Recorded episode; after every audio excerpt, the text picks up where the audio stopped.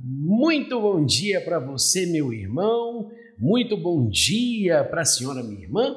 Estamos chegando agora às seis horas e um minuto. Paz e bem, paz e bem e paz e bem para você e toda a sua família, para a sua casa. Que a paz do nosso Deus e o bem do nosso Senhor esteja sobre você, sobre a sua família, sobre a sua casa, sobre a sua vida. São agora seis horas, agora dois minutinhos, dois minutinhos e nós estamos ao vivo para as nossas redes sociais. Bom, deixe-me ver aqui se está tudo direitinho. Tá, está tudo direitinho já no YouTube, está tudo direitinho já no Facebook também e nós estamos iniciando mais um devocional, mais uma manhã maravilhosa na presença de Deus. Então, repito: paz e bem, paz e bem, paz e bem para você. Seis horas e dois minutos. Hoje é um sábado maravilhoso. Que sábado maravilhoso, hein? Que sábado abençoado.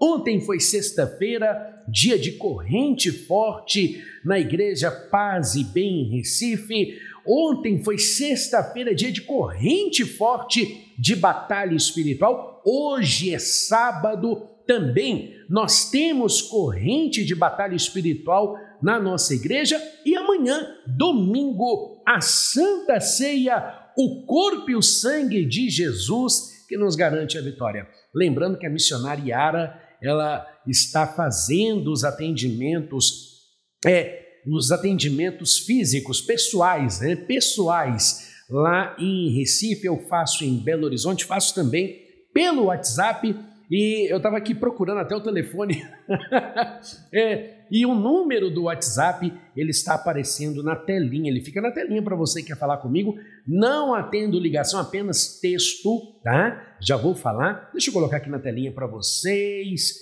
para você também poder ter o meu número. Tá aí aparecendo para você aí em cima, aqui no canto superior, o meu número, DDD 31 995 15 4093. E hoje nós vamos falar sobre a palavra de Deus sobre a tentação de Jesus Cristo. A tentação de Jesus Cristo. É, eu estava organizando aqui todos os slides e acabou que não consegui organizar todos ainda, não consegui, então nós vamos fazendo a leitura. Você que está sem a Bíblia, você vai ter que apenas ouvir, como também faz os nossos irmãos que acompanham pelo Spotify, ou se você está com a Bíblia, vai lá pega a sua Bíblia correndo para você poder é, acompanhar, porque hoje nós só temos o slide que eu consegui preparar aqui em tempo recorde do livro de Mateus e o livro de Hebreus. O livro de Hebreus que vai ser no capítulo 12 que está aqui. Estou até terminando de colocar no software de transmissão para poder mandar para vocês. 12 no versículo. Você pode até colocar aí na sua Bíblia já de uma vez do versículo 6 ao 8, tá? Estou até colocando aqui já de uma vez para poder colocar na telinha para vocês no momento da nossa transmissão. Bom, é, vamos iniciar então o nosso devocional? Eu convido você a fechar os teus olhos, elevar o teu pensamento ao trono celeste do Pai. Eu estou muito feliz, irmãos, eu estou muito feliz. Eu estou muito feliz com toda a cons consolidação da nossa igreja é, o, o que, que Deus vem fazendo, as bênçãos que os nossos irmãos vêm cada vez mais recebendo pelo poder da fé, e claro, a, a, a igreja que permaneceu firme, permaneceu firme em toda a passagem dessa pandemia, dessa situação, sempre firmes na fé, sempre com um propósito. Eu lembro de uma palavra que a irmã é, Viviane, ela tinha dito, ela disse assim para mim, missionário, olha, é, essa pandemia não muda a minha fé. Eu continuo firme na presença de Deus, eu continuo firme nos meus trabalhos espirituais, eu continuo firme, ou seja, ela se permaneceu, ah, a visão de um movimento de fé é aquele, aquela, aquele ventaval, a pessoa chega, é, faz a sua corrente e vai embora, mas quando consolida, quando se torna igreja, pode vir qualquer, qualquer tempestade que nós nos permanecemos de pé. Por isso que com muita alegria eu posso dizer a consolidação da nossa igreja, que não é nova, nós começamos no dia 13 de junho do ano de 2014. 13 de junho do ano de 2014, nós iniciamos a nossa caminhada, uma caminhada abençoada e, interessante que em toda tempestade, deixa eu me ajeitar aqui, em toda tempestade, depois de toda tempestade vem a bonança, né? Toda tempestade que aparece na vida de alguém é como eu uso dizer, toda provação é uma aprovação da fé. E a nossa fé ela vem sendo aprovada a cada dia que passa. E dia 13 de junho, é interessante, 13 de junho eu iniciei é, a, a, abertura das nossas redes sociais. Eu estava vendo no Facebook, quem quiser ir lá ver depois, dá uma olhada para você ver. É, a página Mentoria Espiritualidade, é, você pode observar, tá lá. É 13 de junho. E não foi, não, repito, não foi proposital, não foi proposital. 13 de junho, o início dela. O início da, da nossa igreja, da igreja Paz e Bem, é, que inicialmente iniciou como é, outro nome, mas também foi 13 de junho. Então, nós temos uma data muito forte. E interessante, 13, o mês de junho é um mês de derrubada espiritual, é um mês de luta, é um mês de batalha espiritual. E a nossa igreja, ela é de batalha espiritual. A nossa igreja tem um posicionamento de batalha espiritual. E interessante que todas as vezes que, nos, que tentam nos derrubar, que tentam trabalhar contra nós, é igual massa de pão. Quanto mais você bate nela, mais ela cresce. Quanto mais nós apanhamos, mais nós crescemos. Por quê? Deus tem um compromisso com seus escolhidos. Não foi o homem que escolheu, mas foi Deus que escolheu para poder fazer a sua obra e assim caminhar na paz e no bem do nosso Senhor. Mas vamos fazer a nossa oração? Feche os teus olhos agora, eleva o teu pensamento ao trono celeste do Pai, a igreja. Oi, irmãos, eu estou muito feliz. Eu, toda hora que eu vou começar para orar para a gente iniciar o devocional, eu lembro, eu estou muito feliz porque a nossa igreja em Belo Horizonte, a nossa igreja em Recife, lá vai caminhando na presença do Senhor, na presença do Altíssimo. E olha, eu vou te dizer uma coisa: eu sei que tem luta por vir, mas estas lutas são maravilhosíssimas, porque eu acredito, eu acredito no meu Senhor que garante a vitória. O meu Senhor, eu posso todas as coisas naquele que me fortalece, eu posso todas as coisas naquele que me fortalece, e eu posso todas as coisas naquele que me fortalece. Como diz em Gênesis capítulo 12, no versículo 3, é e abençoarei aqueles que te abençoares e amaldiçoarei a quem te amaldiçoares. Ou seja, é, quem me abençoa é abençoado, quem nos abençoa é abençoado, mas quem tenta nos amaldiçoar se torna amaldiçoado, ele, a sua, a, a, tudo quanto ele toca, tudo quanto a sua descendência, tudo, ou seja, quanto mais abençoar é, nós, nós, quanto mais abençoados nós formos, quanto mais as pessoas nos abençoarem, mais abençoados serão. Então vamos agora sim na nossa oração. Feche os teus olhos, Senhor meu Deus e meu Pai Todo-Poderoso. Nós apresentamos esse devocional, meu Pai nesta manhã de sábado, Senhor. Que manhã maravilhosa! Senhor, que alegria! Que alegria, meu Pai, é estar na tua presença, que alegria é estar juntamente contigo, que alegria, Senhor, que alegria! Sou muito feliz em fazer a tua obra. Sou muito feliz, meu Pai, em passar por todas as provações, porque eu sei, meu Pai, que a aprovação do Senhor vem pela fé e pela persistência. E por isso, meu Pai, nós estamos aqui buscando a tua face, meu Pai, aprendendo a tua palavra e cada vez mais nos lançando de acordo, meu Pai, com as sagradas Escrituras e do que o Senhor espera de cada um de nós. Pedimos então a tua bênção, a tua graça, a tua unção, em nome do Senhor Jesus e que todos digam amém. Amém, meu irmão? Amém, minha irmã? Seis horas e doze minutinhos.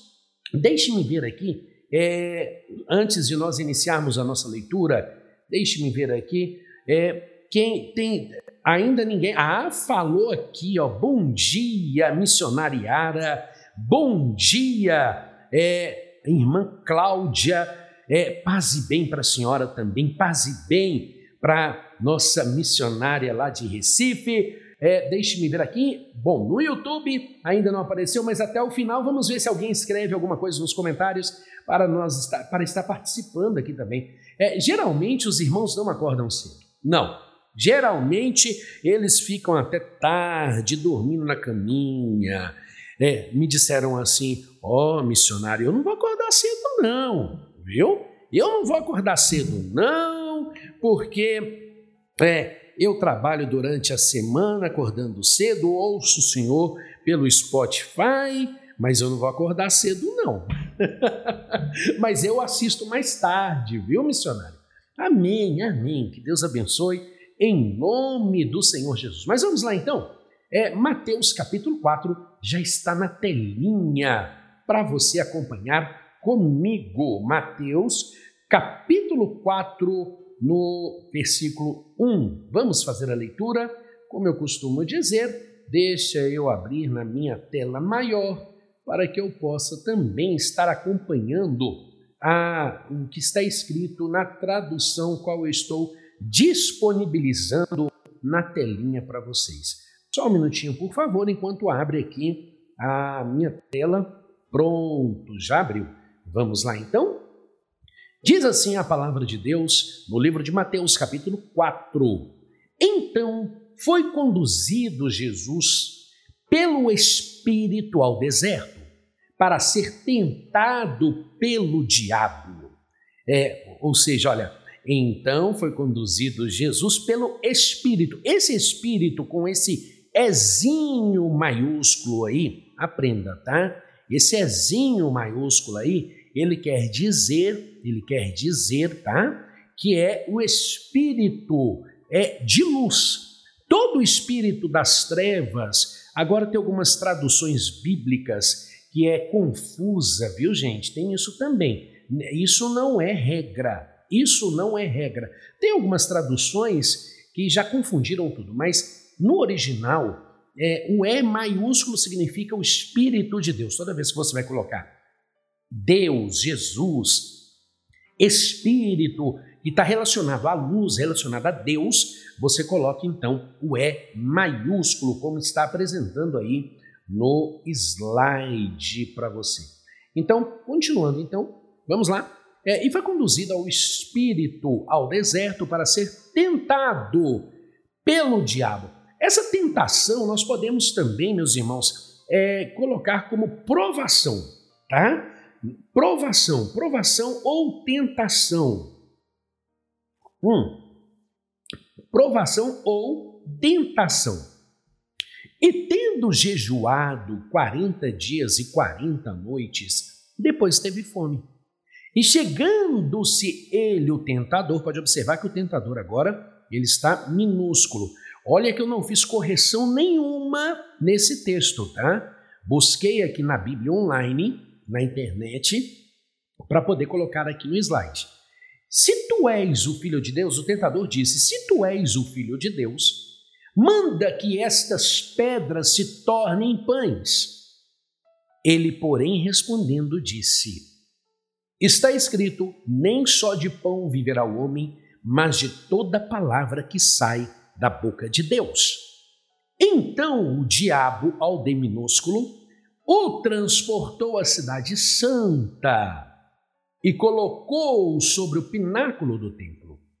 E disse: Se tu és o filho de Deus, lança-te daqui lança-te de aqui abaixo, ou daqui abaixo, porque está escrito que aos teus anjos dará ordem ao teu respeito e tomar-te-ão nas mãos para que nunca tropeces com o teu pé em alguma pedra. E disse-lhe Jesus: também está escrito: não tentarás o Senhor teu Deus. É, duas observações que eu quero fazer aqui, é, já de, assim, é, de antemão, quero fazer duas observações. Primeira observação, o diabo acabou de citar o Salmo o quê? 91. Essa história de falar, de ter uma Bíblia aberta em casa, ou um quadro com o Salmo 91 dizendo que a casa tem proteção, é balela, é conversa fiada. Não é verdade. Vou repetir, não é verdade. É quem é o maior dominador da história bíblica? Quem viveu ela o tempo todo? O próprio diabo. Então, é, se for para falar, o diabo ele cita a Bíblia, o diabo conhece a Bíblia, o diabo sabe da Bíblia. Só tem um porém: ele não recebe, ele não cumpre, ele não. É a história daquela. Eu já falei isso aqui antes, a história do crente, né? É, crê. O diabo ele crente, ele crê, mas não obedece. O cristão, ele crê e obedece. Nós somos cristãos, nós somos salvos, lavados e remidos no sangue de Jesus. E é, quando nós começamos a estabelecer uma vida com Deus, nós começamos a entender que nós somos é, nova criatura, nós somos seres espirituais, nós somos é, nascidos do Espírito, nascemos novamente para cumprir o que está escrito nas Sagradas Escrituras no livro de Deus. Então, voltando a falar aqui da Bíblia, é, da, da tentação, Primeiro passo que eu quero que você olhe para a Bíblia novamente. Olhe aí para a Bíblia, nosso manual de sobrevivência. Tá aí, olha. Olha aqui para você ver. É, no versículo, deixa eu pegar aqui, deixa eu pegar a tela maior. Tá aqui, ó. Então, lança-te daqui que está escrito, ele falando: Aos teus anjos dará ordem aos teu respeito e tomar-te-ão. Salmo 91. Aí, o que, que Jesus faz? Jesus retruca, Jesus responde, ele também com a Bíblia. Também está escrito: não tentarás o Senhor teu Deus. A primeira observação que o diabo ele também usa a Bíblia para poder é, convencer as pessoas a se afastarem de Deus. O diabo, anota isso aí, o diabo ele usa a Bíblia para convencer as pessoas, convencer as pessoas a também se afastar de Deus ou pecar contra Deus. Hum, tá vendo aí? É igual aquela história que eu te contei lá atrás, quando eu fazia parte lá do terreiro, do ocultismo e etc. E é, o, o, o, quem estava liderando, eu não quero ficar usando as nomenclaturas, mas é, quem estava liderando lá naquela, naquela situação, eu na minha juventude, é, citou a Bíblia para mim, dizendo que era o livro mais velho e não havia atualização, e Deus poderia ter perdoado Lúcifer. Né?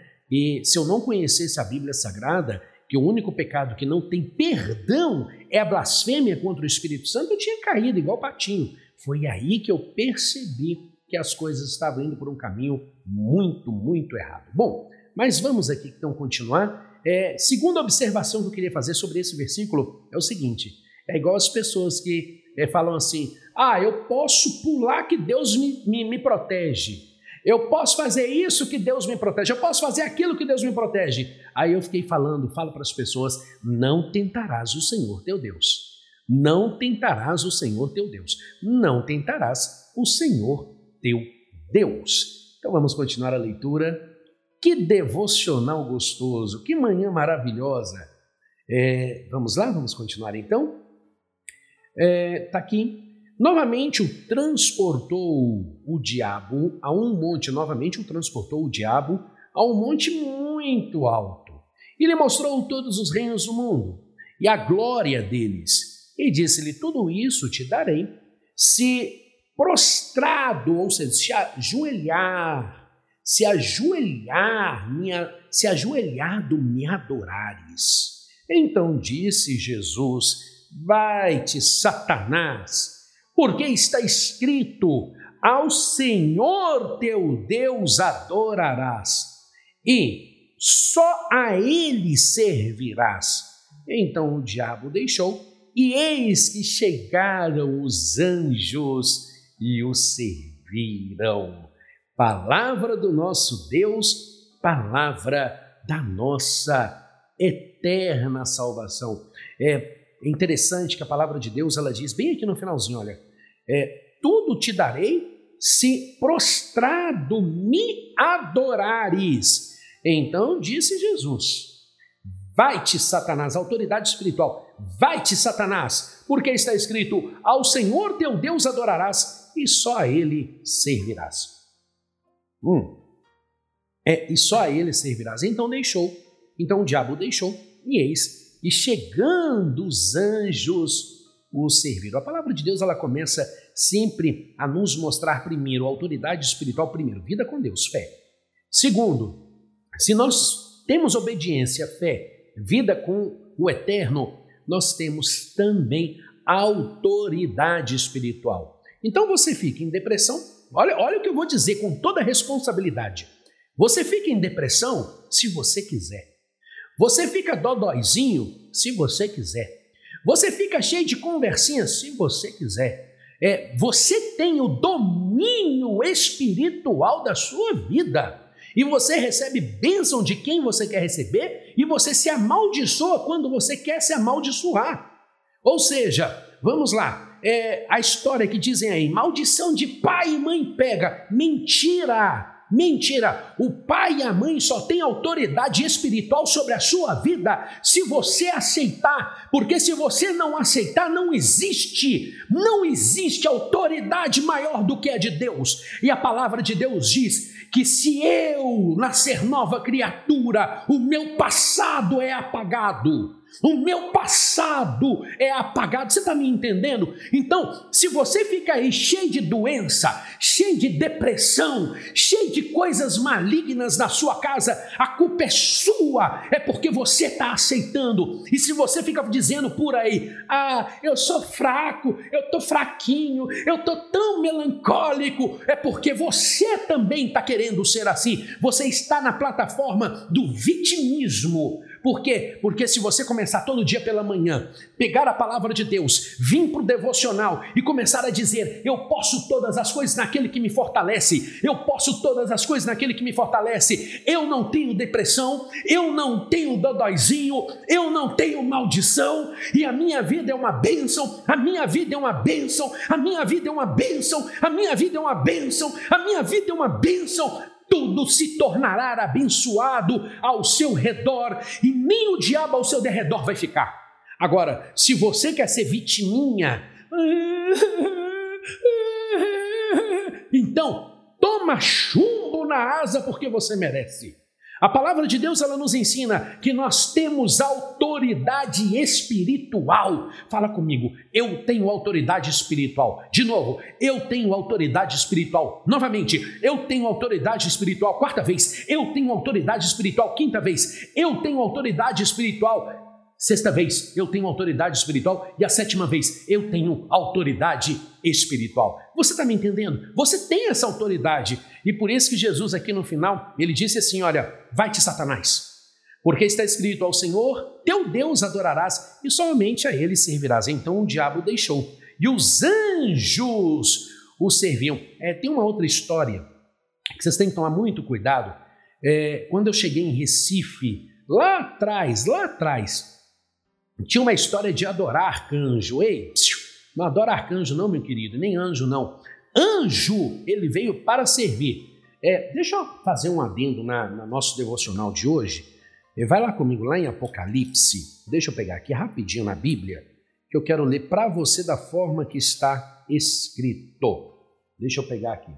É, que eu quero pegar direitinho aqui, porque tinha uma história lá em, em Recife quando eu cheguei lá, tinha um irmão nosso também que ele chegava e falava assim: Arcanjo Miguel, Arcanjo Miguel me abençoa, Arcanjo Miguel faça isso, Arcanjo Miguel faça aquilo. Ei, é em nome de Jesus, meu querido. É em nome de Jesus. E até que eu consegui fazer ele entender que era o Senhor Jesus, Hum, mas me deu foi trabalho, viu? Mas me deu foi trabalho aquele irmão, misericórdia. Hoje ele está bem, ele já está mais velhinho, mas é, o que eu quero que vocês entendam está aqui, ó, no capítulo 22, no versículo 9 de Apocalipse, capítulo 22, versículo 9, vai lá. É, pega o versículo 8 aí, pega o versículo 8. E eu, João, sou aquele que vi e ouvi estas coisas, e, havendo-as ouvido e visto, prostrei-me, ou seja, ele ajoelhou, aos pés do anjo que me mostrava para o adorar. Olha a resposta do anjo no versículo 9. Está aí. E disse-me: Olha, não faças tal, porque eu sou conservo teu e dos teus irmãos, os profetas, e dos que guardam a palavra deste livro. Adora a Deus. Apocalipse capítulo 22, do versículo 8, tá aqui, ó, do versículo 8 ao versículo 9, ao versículo 9, versículo 8 e 9. Então marca aí na sua Bíblia. Então você não deve adorar anjo, você deve mandar, você deve dar ordens. Se você tem autoridade espiritual, os anjos eles vieram para te servir. Os anjos eles vieram. Não foi isso que Lúcifer teve inveja? Não foi isso que ele teve inveja da criação? Não foi isso que ele queria ser? É, é, é mais ou menos assim: os homens não mereciam essa dádiva de serem filhos de Deus, né? serem a, a, mais perfeita criação de Deus. Não é isso que está escrito na palavra? Então, aos anjos dará ordens, aos anjos dará ordens, aos anjos dará ordens. Então, essa a, a adoração a, a, a arcanjo, adoração a anjo, não. É um grande erro, é um grande erro é, ouvir é, pessoas dizerem isso e dizerem que conhecem a palavra de Deus. Não é, eu lembro muito bem, tem que ser é, dando ordem. O arcanjo Miguel, ele é para batalhar a seu favor e não para você adorar. Bom, é, então vamos continuar? É por isso e por outras coisas que eu é, tenho a, a minha caminhada muito singular, muito singular. Muito singular. Mas vamos continuar aqui então no livro de Mateus, capítulo 4, do versículo 1 ao 11. Vamos fazer as nossas observações. Então Jesus foi conduzido pelo Espírito ao deserto. É interessante notar que foi o próprio Espírito Santo quem conduziu o Senhor Jesus ao deserto. Isso mostra que, por meio das tentações sofridas por parte do diabo, ficaria evidenciada a obediência a dependência, a fidelidade e a santidade do filho diante do Pai. Essas atribuições eram indispensáveis para que houvesse o testemunho, tanto no céu quanto na terra, de que o Messias era o Cordeiro perfeito, sem nenhum pecado ou culpa. Somente assim ele poderia ser aceito como sacrifício vivo pelos pecados de toda a humanidade. No nosso caso, o deserto pode vir devido aos erros ou más escolhas. Portanto, o deserto é um período de disciplina e de correção para todos nós. Livro de Hebreus, capítulo 12, esse aqui eu já havia separado para vocês. Está aí, capítulo 12, no versículo de 6 ao 7. Diz assim a palavra de Deus. Porque o Senhor corrige o que ama. É, fala comigo assim: o Senhor me corrige porque Ele me ama. E açoita aquele e açoita qualquer que recebe por filho. Se suportais a correção, Deus vos trata como filhos. Por quê? Que filho há a quem o pai não corrija, mas se estáis em, sem disciplina, da qual todos são feitos participantes, sois então bastardos, e não filhos. Se você conhece o que o seu pai quer, o seu pai, o eterno, o seu pai, o altíssimo, o Deus Todo-Poderoso, e você não cumpre as sagradas escrituras, e você não cumpre o que está na palavra dele, então você não é reconhecido mais como filho, mas sim como um bastardo. Ou seja, você não é meu filho. Um, Deu para entender? Então vamos continuar então o nosso devocional? Vamos lá? Olha para a telinha, tá aí a sua telinha para você. Vamos. É, porém, podem ser também um período em que exercemos a nossa confiança quando somos conduzidos para lá, por meio da injustiça ou por outras situações que desconhecemos. Como ocorrer, como ocorreu com José, que foi injustiçado pelos seus irmãos, que está lá em Gênesis 37. Abra sua Bíblia. A partir de agora eu vou pedir vocês para abrir a Bíblia ou anotar, porque eu não não deu tempo de fazer todos os slides, tá? Mas eu vou estar lendo para vocês aqui comigo. Acompanha comigo aqui em Gênesis 37. Vou fazer a leitura para você então, ou você pode acompanhar comigo na sua Bíblia também. E Jacó habitou na terra das peregrinações de seu pai, na terra de Canaã. Estas são as gerações de Jacó, sendo de 17 anos, sendo de 17 anos, apacentava as ovelhas com os seus irmãos, sendo ainda jovem, andava com os filhos de Bila e com os filhos de Zilpa, mulheres de seu pai, e José trazia más notícias deles a seu pai. José contava o que estava acontecendo, né?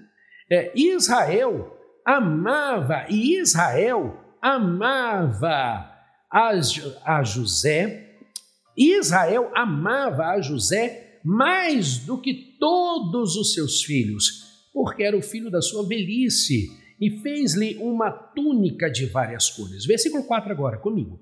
Vendo, pois, seus irmãos que o seu pai amava mais do que a todos eles, odiaram-no e não podiam falar com ele pacifica, pacificamente.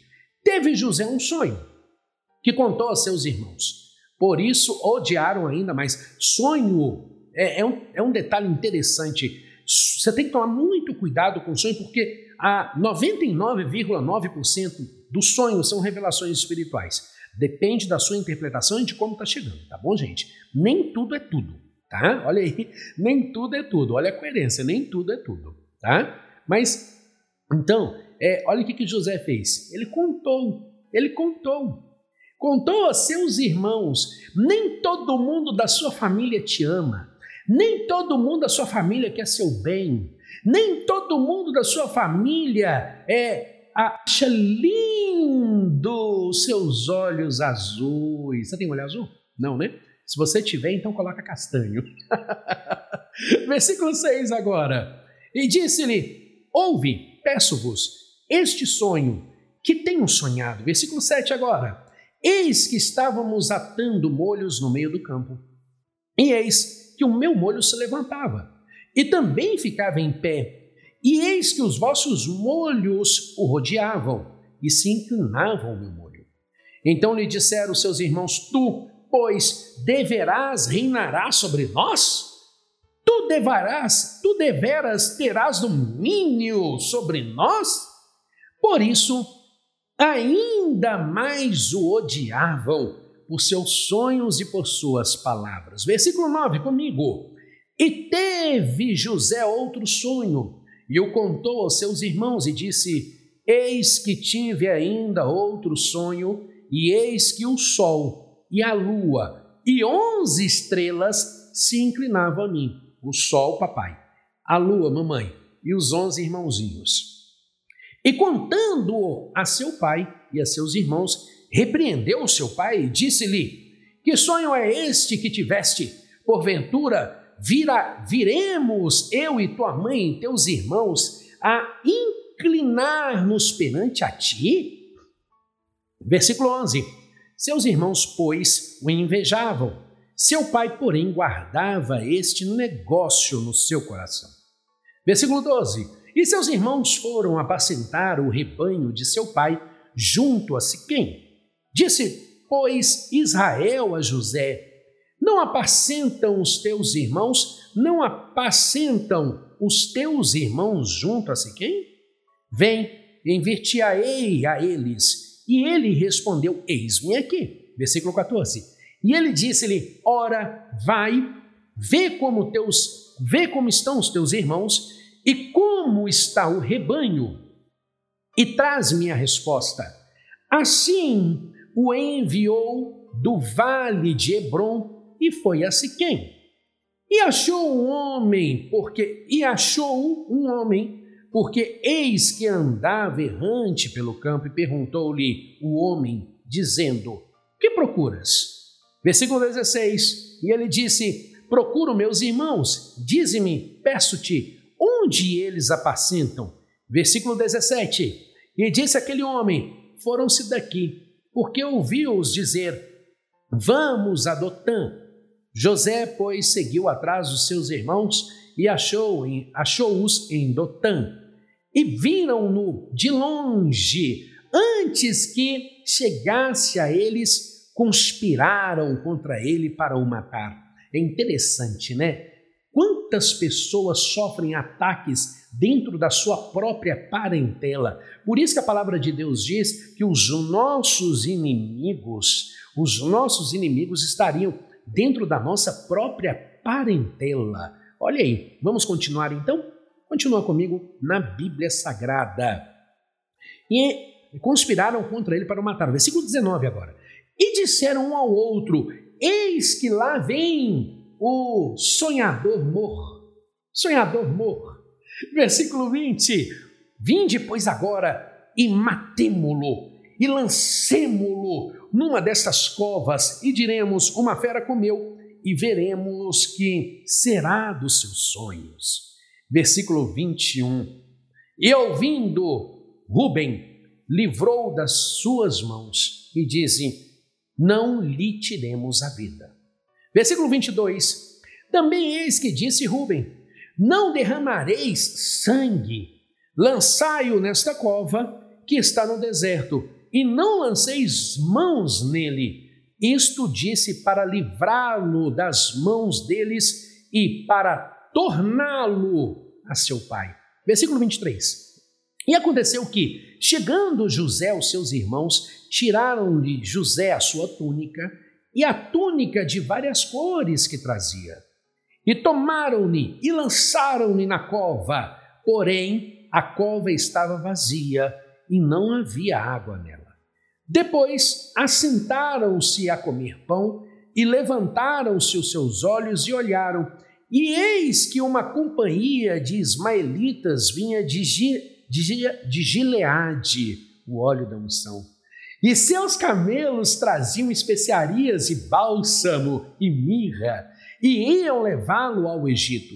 Então Judá disse aos seus irmãos: Que proveito haverá é, que matemos o nosso irmão e escondamos e escondamos o sangue, o seu sangue?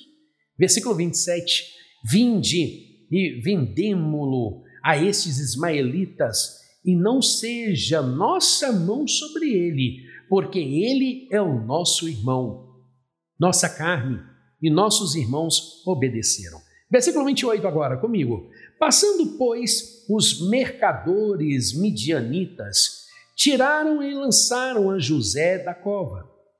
E venderam José por 20 moedas de prata. É interessante, é, a, a venda, venderam Jesus, venderam José, tudo por uma provação e para ser aprovado por Deus. É muito interessante isso. Por prata, e os ismaelitas, os quais levaram José ao Egito. Voltando, pois, Rubem à cova, eis que José não estava na cova e então rasgou as suas vestes. É quando se rasga as vestes na Bíblia Sagrada, é um momento de revolta, é um momento de falar assim: Senhor, eu não aceito, Senhor, eu não quero. Este é o significado de rasgar as vestes. E voltou os seus irmãos e disse: O menino não está. E eu, aonde irei? Então tomaram a túnica de José e mataram um cabrito e tingiram a túnica de sangue. Versículo 32 agora. E enviaram a túnica de várias coisas, é, mandando levá-la a seu pai, e disseram: Temos achado essa túnica, conhece agora se esta será ou não a túnica de teu filho? E conheceu-a e disse: É a túnica do meu filho José. Uma fera o comeu. Certamente José foi despedaçado. Versículo 34. Então Jacó, novamente, ó, rasgou as suas vestes, pôs o saco sobre os seus lombos e lamentou o seu filho durante muitos dias. Versículo 35 agora. E levantaram-se todos os seus filhos e todas as suas filhas para o consolarem. Recusou, porém, ser consolado e disse: Portanto, com choro hei de descer ao meu filho até a sepultura. Assim o chorou seu pai. E os midianitas venderam-no no Egito a Potifar, oficial de Faraó, capitão da guarda. Palavra do nosso Deus, palavra da nossa eterna salvação. Então, é, mais uma vez, nós vemos o que? Nós vemos é, serem vendidos por moedas, troca de dinheiro, nós vemos a provação, nós vemos as promessas de Deus se cumprirem, nós vemos todo o mover de Deus para que as promessas se cumpram. É, detalhe, vou repetir novamente: todo sonho pode ser um aviso. E este sonho. Ontem uma irmã veio me contar um sonho. Ontem uma irmã veio me contar um sonho pelo WhatsApp. Uh. E ela começou a me contar, e eu fui interpretando aquele sonho. E aí eu disse para a irmã assim: irmã, conta para os irmãos o qual a senhora sonhou. E aí eu liguei eu já liguei para a missionariara e falei, missionariara, é, orienta os irmãos que toda vez que ouvir um sonho negativo, a pessoa que está ouvindo. Então, por exemplo, Joaquim sonhou com José. Aprendem, Joaquim sonhou com José. Joaquim vai contar para José.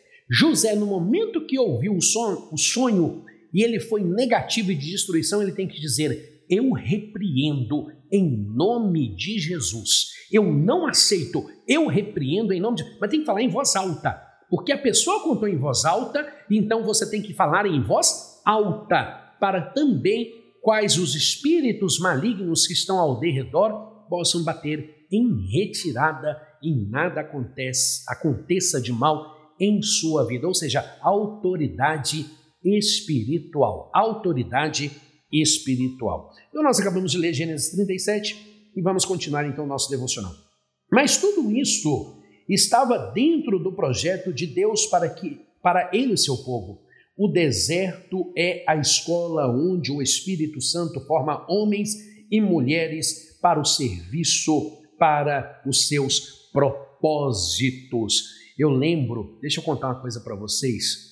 Eu fazia parte eu fazia parte do ministério é, Reino dos Céus, respeitosa Igreja Reino dos Céus, cujo meu pai, ele é o presidente fundador da igreja, ele que iniciou a igreja em 1981 e Deus tem usado muito ele lá na igreja, a qual ele é o apóstolo da igreja. E eu lembro, em 2014, eu recebi uma ordem direta, eu já contei isso aqui antes, eu recebi uma ordem direta dizendo: fecha a igreja de Recife. E a igreja de Recife não conseguia se manter, diziam os líderes que passaram antes de mim. E eu havia visto em toda a administração que tinha como se manter e era uma injustiça. Eu tenho os e-mails até hoje guardados e tudo quanto aconteceu naquela época, porque são documentos. E naquela época queriam que eu fechasse, eu não aceitei fechar. Naquela época, eu falo hoje, foi um erro meu. Foi um erro meu. Deveria ter acatado, porque se ele iniciou, ele pode fechar a hora que ele quiser. Eu tinha que ter acatado. Erro meu, erro meu. Mas enfim, resumindo, nós, naquela época, eu e a igreja, no dia 13, na reinauguração da igreja, que nós tínhamos saído do galpão mais caro, indo para o mais barato, e o, o, o, apóstolo estava sabendo, os, a, a bispa administrativa estava sabendo, tem os e-mails, e aí é, ele ligou para mim e perguntou onde você está. Eu falei, estou reinaugurando a igreja. E aí ele disse, então você e a igreja estão desligados do ministério. Eu desliguei o telefone e comecei a chorar. Chorei, chorei. Eu não vou, não vou omitir, chorei. E aí eu falei para minha esposa, eu falei, e agora? E agora? Eu lembro que na época a maioria dos líderes não queria ir para Recife porque Recife era considerado a terra onde o filho chora e a mãe não ouve. Por causa de, de toda a situação de aperto e de dificuldades que eles diziam ter lá. E eu olhei para um lado, olhei para o outro, falei para minha esposa, e agora? Ela falou assim: agora? E agora é fazer a obra de Deus como você sempre fez. Vamos fazer juntos. E aí nós começamos a fazer e a igreja deu continuidade. Chamei toda a igreja, expliquei o que estava acontecendo e nós demos continuidade. Diversas vezes eu falei para meu pai naquela época, eu falava assim: Pai, recebe a igreja novamente, eu não estou dividindo igreja nenhuma, eu não sou divisor de igreja, eu não tenho essa maldição sobre a minha vida.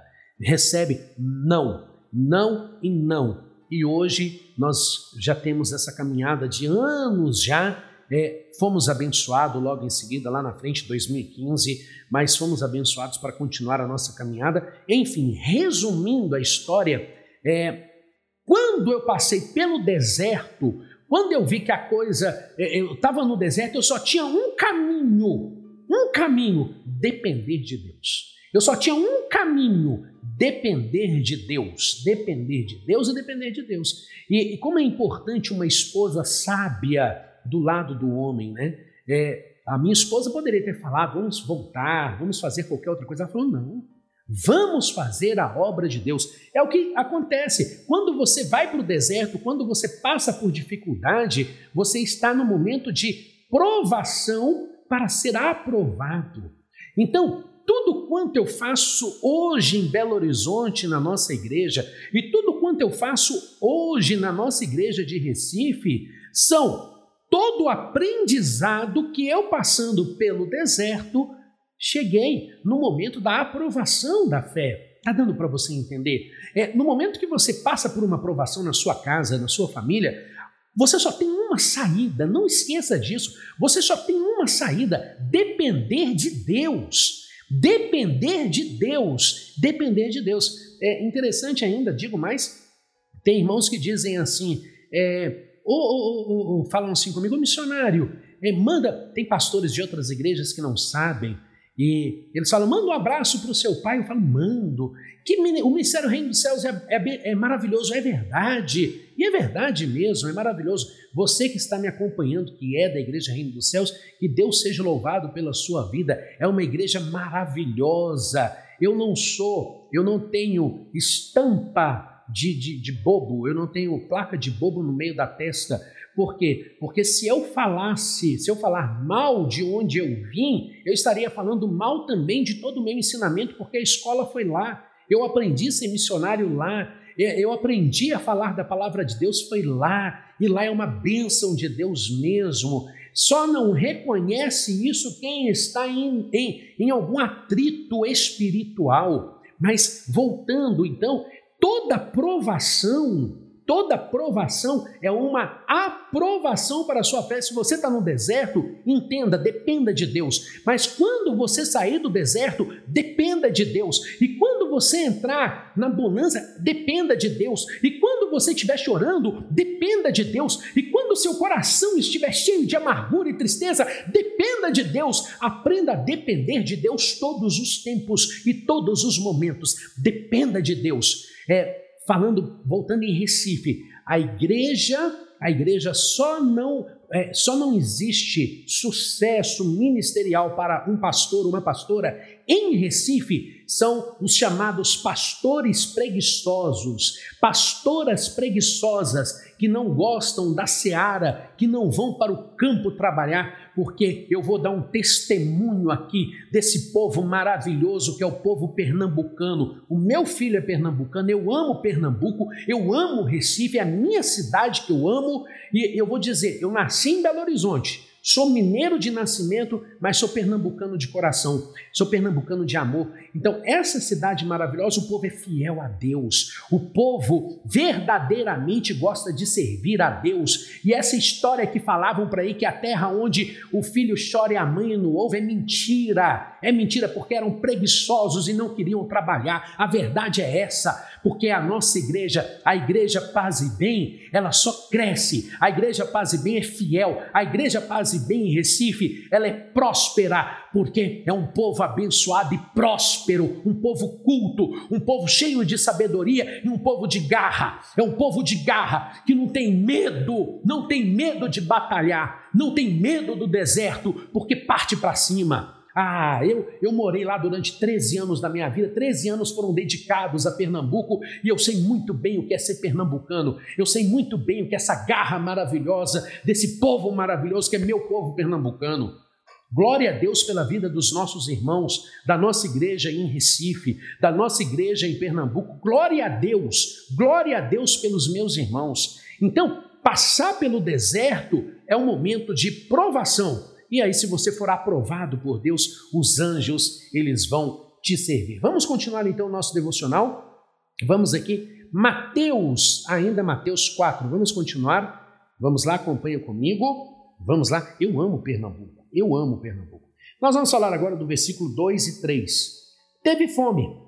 O diabo conhece as necessidades mais urgentes de cada um ele sabe que, embora Jesus fosse divino, também possuía um corpo físico como o nosso, sujeito à fome, à sede, a sono e ao cansaço. Depois de 40 dias de jejum, é lógico que ele sentiria muita fome.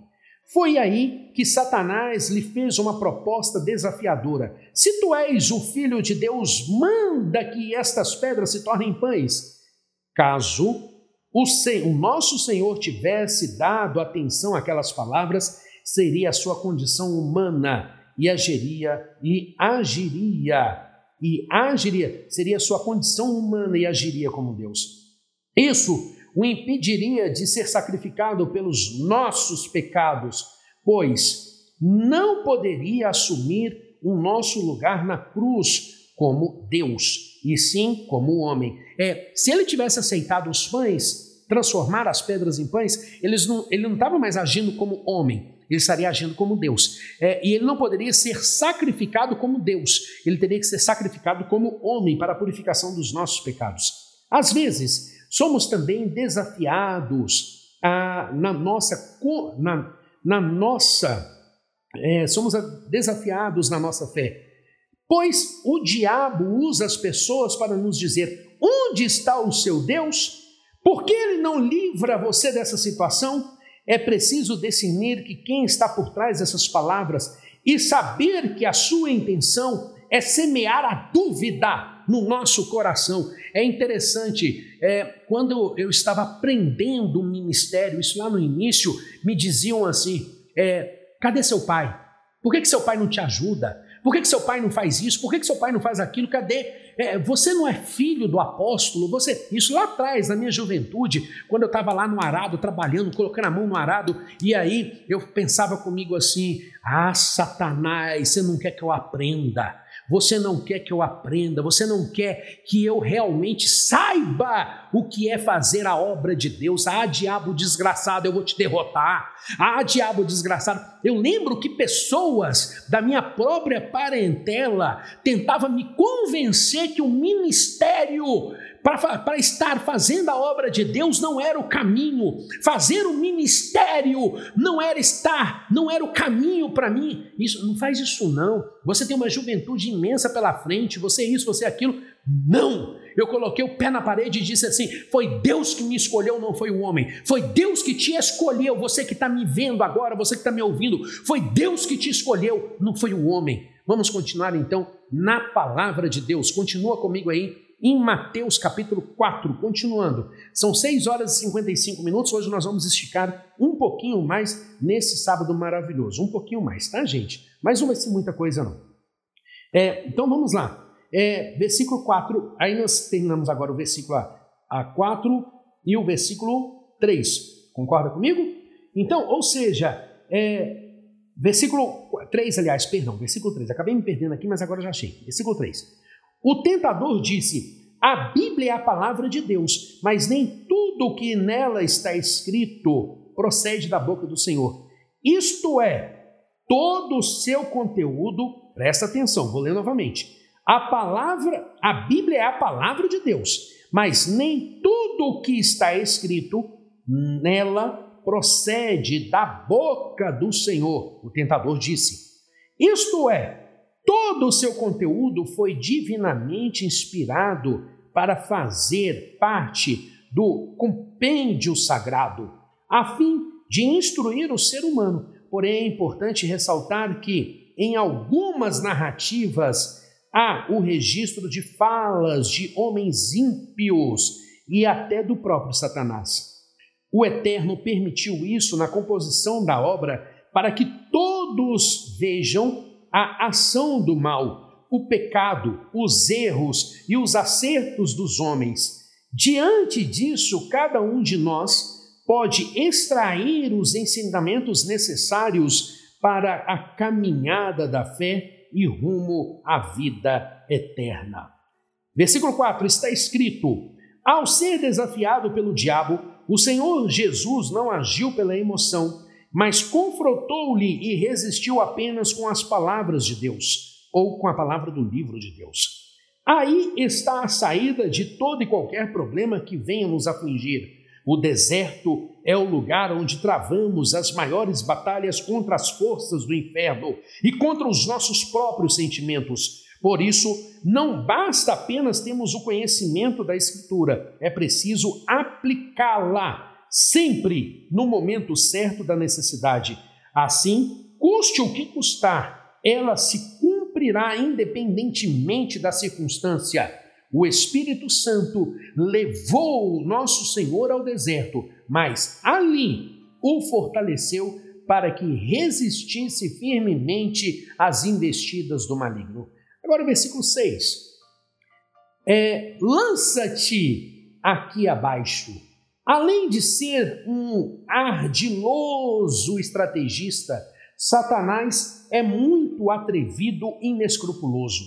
Como Jesus usou, como Jesus usou a palavra de Deus para confrontá-lo, ele imaginou que se fizesse o mesmo poderia confundir e levar o Messias a pecar contra o Senhor. Isto nos traz um grande alerta. Alguns se utilizam de versículos isolados da Escritura com intenções e inspirações malignas. Distorcem o verdadeiro sentido de algumas passagens bíblicas para justificar as suas crenças e os seus atos errados que praticam. Como está escrito lá em 2 Pedro, capítulo 3, no versículo 16, que diz assim. Deixa eu mostrar aqui, deixa eu colocar aqui na telinha. Não vou colocar o versículo, mas eu vou colocar a, a, a minha imagem na tela para poder estar lendo para vocês. Não deu tempo de preparar todos os capítulos. Versículo, capítulo 2, no versículo 3 ao 16. No versículo, é, capítulo 3, no versículo 16 diz assim: Mas teve a repreensão da sua transgressão, o mudo jumento falando com voz humana, impediu a loucura do profeta. É, deu para entender? Vamos ler novamente? Mas teve a repreensão da sua transgressão. O mudo jumento, falando com a voz humana, impediu a loucura, a loucura do profeta. Continuando comigo, então. O espírito, o espírito do engano tem trabalhado para confundir as pessoas e fazê-las perder a salvação. Por isso, é preciso vigiar a todo momento. Quem tem o Espírito Santo jamais será enganado. Versículo 8 e 9: E mostrou-lhe todos os reinos do mundo. Essa foi a terceira investida do diabo contra Jesus. Ele imaginava poder encher os olhos do nosso Senhor oferecendo-lhe as riquezas e a glória deste mundo. Satanás explora as fraquezas humanas, pois sabe que muitos homens são tomados pelo desejo de poder. O diabo tenta convencer as pessoas a adquirirem riquezas por meio da corrupção, da desonestidade, do suborno, do roubo, ou de acordo com as, é, ou de acordo, é, de acordo com ele, Há quem tenha feito pacto com Satanás, oferecendo-lhe a própria, a própria alma em troca do sucesso e riquezas, sem mesmo sabendo, sem mesmo sabendo Quem era Jesus? Quem era Jesus? Ele foi capaz de lhe fazer tal proposta. Imagine o que fará em relação a todos nós. É importante entender é, que o diabo tentou Jesus na sua condição humana e não divina. Agora, para a gente poder fechar, sete horas e um minuto, nós já vamos fechar o nosso devocional de hoje. Foi um pouquinho mais além, mas está maravilhoso. Vai-te, Satanás. A resposta do Senhor Jesus foi rápida e direta. Ele é o Rei dos Reis, o Senhor dos Senhores. O seu reino não é deste mundo e a sua glória, a sua glória está muito acima de todos, de todos os olhos que todos os olhos podem ver. É como está escrito no livro de João, capítulo 18, João, capítulo 18, no versículo 36. João, capítulo 18, versículo 36, que diz desta forma: é, E respondeu Jesus: O meu reino não é deste mundo. Se o meu reino fosse deste mundo, pelejariam os meus servos para que eu não fosse entregue aos judeus. Mas agora o meu reino não é daqui. Continuando então nosso devocional, adorar a Deus é priorizá-lo acima de tudo. Isso foi evidenciado na vida, isso foi evidenciado a. Desculpa, gente. Evidenciado na vida do nosso Senhor Jesus, que foi obediente ao Pai e todo o tempo até o fim. Ele sabia que era o Filho do Deus Altíssimo e que ele lhe entregaria todo o poder no céu e na terra. Jesus saiu vitorioso daquela batalha no deserto e preparado para exercer o seu ministério de cura, libertação e salvação e de toda pessoa que nele crê. O Messias foi tentado em tudo, por isso pode socorrer os que estão é, os que estão tentados. Livro de Hebreus, no capítulo 2, no versículo 18, diz assim: Deixa eu só voltar a telinha para mim. Cadê você? Telinha está aqui é, no versículo 18, diz assim: é, Porque naquilo que ele mesmo, sendo tentado, padeceu, pode socorrer aos que são tentados. É, em outras palavras, é o que eu sempre ensino. Você que passa por um deserto, você que passa por uma tribulação, é, você está sendo preparado para ajudar outras pessoas. É, por que, que eu falo, por que, que eu hoje ensino tão bem e falo tão bem sobre vida matrimonial abençoada por Deus, porque eu tive um fracasso, eu tive relacionamento fracassado. É, por que, que hoje eu posso falar sobre depender de Deus? Porque eu precisei depender de Deus. Por que, que hoje eu posso falar com tanta propriedade sobre é, trabalhos espirituais, sobre o que é o outro lado da moeda? Né? Deixa eu pegar uma moeda aqui, eu tinha até separado para mostrar para vocês. É, Deixa eu pegar aqui. A moeda de um real, aqui a moedinha de um real. É, então tem um lado da moeda, tá vendo aí, ó? Deixa eu dar o foco, deixa eu ver se vai dar o foco. Um lado da moeda e o outro lado da moeda. Cada lado é um conhecimento, cada lado tem uma informação, cada lado tem uma informação. Então, no momento que Deus permite que você conheça os dois lados, tanto do bem e do mal, também para poder ajudar as pessoas. Isso tudo foi uma preparação desde a juventude, uma preparação. Então, tudo o que você passa é uma preparação, uma preparação para você ajudar as pessoas em nome do Senhor Jesus, uma preparação para você ajudar a quem necessita de ajuda, socorrer quem necessita ser socorrido. Bom, fechamos o nosso devocional de hoje. Cinco minutinhos de atraso. Mas foi bênção, não foi? Foi maravilhoso, não foi? Isso é maravilhosíssimo. Então, vou encerrando por aqui. Nós vamos fazer a nossa oração, a nossa prece do Pai Nosso. Mas antes eu quero mandar um abraço especial para o meu irmão Adelso França, que me acompanha todos os dias pela manhã ao vivo aqui. Que sábado maravilhoso, em nome de Cristo Jesus. Paz e bem. Também a nossa irmã Nilda. Bom dia, paz e bem para a senhora. Estamos juntos, sim, em nome do Senhor Jesus como também, deixe-me ver aqui só um minutinho, É, quem mais está aqui? Genilson Biguela, bom dia, paz e bem para o senhor, meu irmão. Paz e bem, minha irmã Maria Auxiliadora. Paz e bem, é maravilhoso depender de Deus, porque daí temos a vitória. Glória a Deus! Que palavra maravilhosa! Minha irmã Maria Auxiliadora e todos os nossos irmãos. Então, mais uma vez, bom dia para vocês. Que devocional maravilhoso. Obrigado pela companhia de todos. Amanhã nós vamos dar continuidade à mensagem que nós iniciamos ontem, sexta-feira, tá? Ontem, sexta-feira, nós vamos dar continuidade à mensagem de ontem. Vou ficando por aqui, nós vamos fazer a nossa oração do Pai Nosso e eu quero que você feche os teus olhos junto comigo para fazermos a nossa prece. Pai nosso que estais no céu, santificado seja o vosso nome, venha a nós o vosso reino, seja feita a vossa vontade, assim na terra como nos céus. O pão nosso de cada dia nos dai hoje. Perdoai as nossas ofensas, assim como nós perdoamos a quem nos tem ofendido. Não nos deixeis cair na tentação, mas livrai-nos de todo mal, porque teu é o reino, o poder e a glória para todos sempre, e que todos digam amém e amém Jesus. Amém, meu irmão? Amém, minha irmã? Vou ficando por aqui, sete horas e sete minutinhos da manhã. E lembrando, hein? Lembrando, amanhã, Santa Ceia, o corpo e o sangue de Jesus que nos garante a vitória. Paz e bem, paz e bem, e eu desejo a você de todo o meu coração e força espiritual em nome do Senhor Jesus, eu desejo a você muita paz e muito bem.